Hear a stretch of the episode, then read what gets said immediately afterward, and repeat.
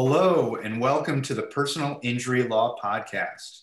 My name is Jonathan Rosenfeld, an attorney at Rosenfeld Injury Lawyers, LLC.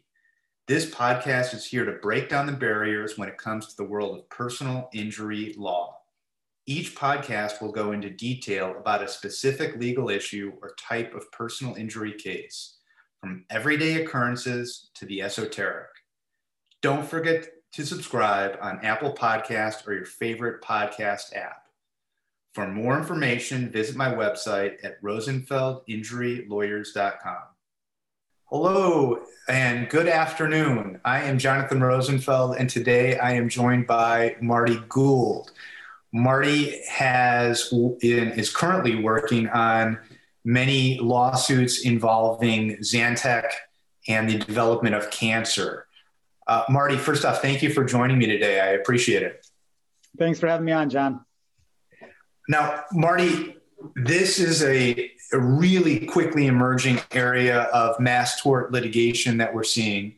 Um, a lot of people have been taking Zantac and the generic version of Zantac over the past 10, 20 years.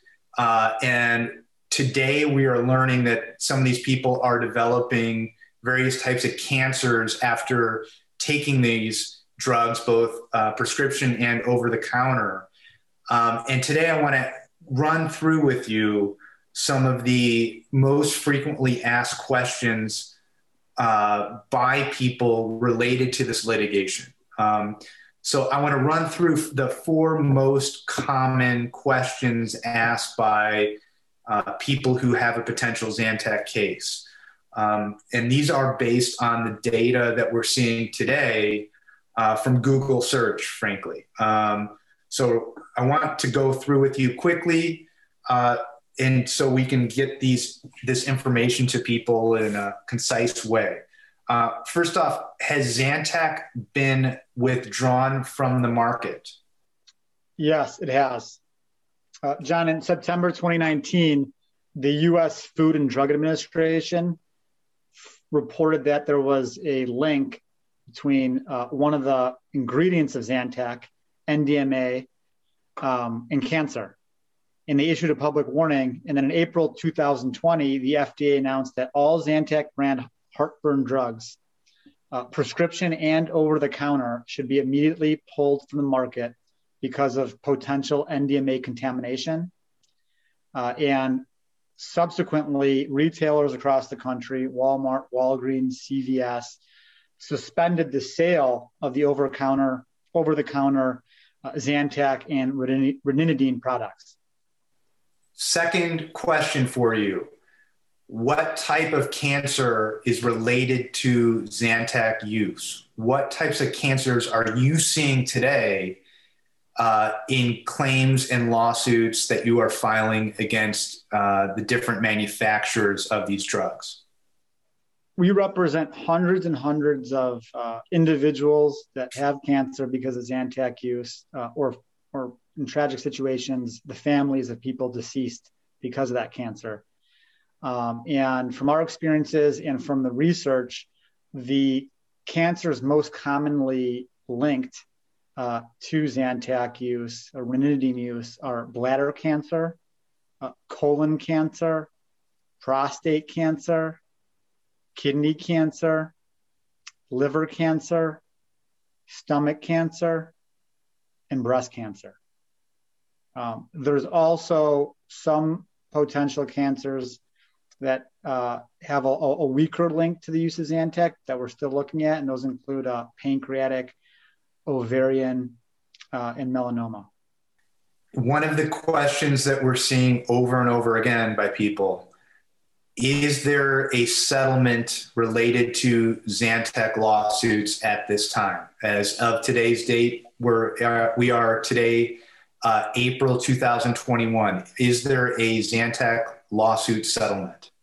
There is not a Zantac lawsuit settlement yet, uh, at least not on a, on a wide scale the cases are all being consolidated, or most of them are in a multi district litigation in federal court.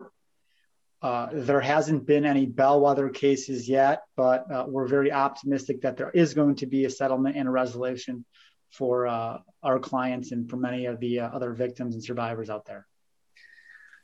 Along these lines, a lot of people are also looking into what the value of these cases are. And they're asking, you know, what is a Zantac lawsuit worth?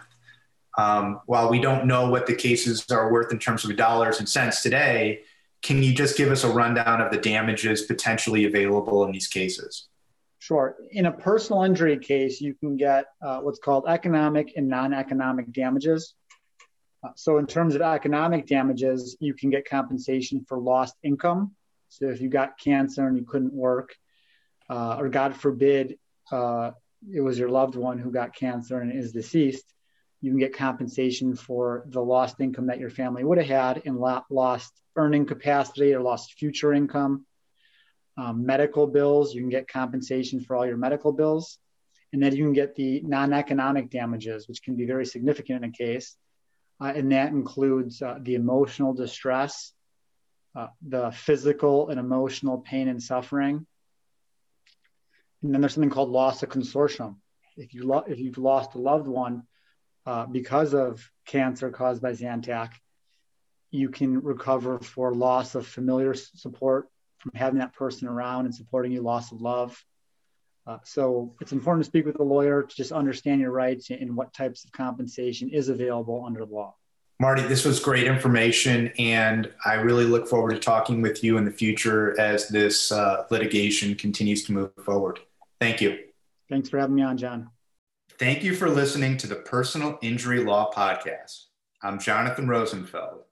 If you or anyone you know would like more information on any of the topics on the podcast, please visit my website at rosenfeldinjurylawyers.com. If you like the show, please subscribe on Apple Podcast or your favorite podcast app. Please feel free to rate the show and leave a review. Thanks again for listening and have a great day.